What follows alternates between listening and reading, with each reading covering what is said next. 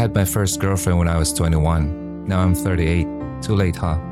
What do you usually feel when you have something for the first time? Excited. Yes, that was the feeling all the time.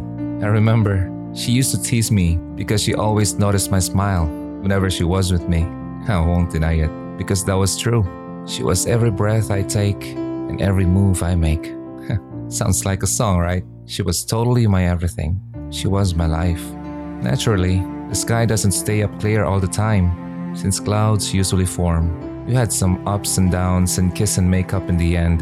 We were both learning the ways of loving because we were both entering that relationship for the first time. We were steady for three years and we had big trials as the result of being young and aggressive. Do you want to know what those trials are? Hmm, I tell you, those are the things you don't want to know. I remember we were throwing stones in between those years. I admit that I also had my shortcomings, and she knows that we both had our share of it.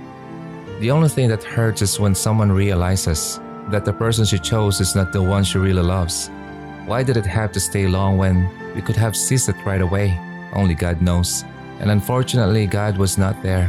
He was not there because we didn't allow Him to stay between us. Hmm. now you know what the root cause of the problem was. I have learned. She said I had to alter my old self.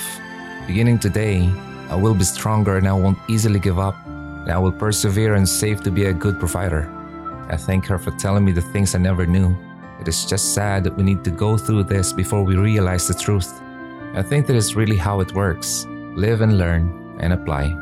I wish I will develop a better impression and make her see a different picture of me someday. Hi there, my name is Ronaldo.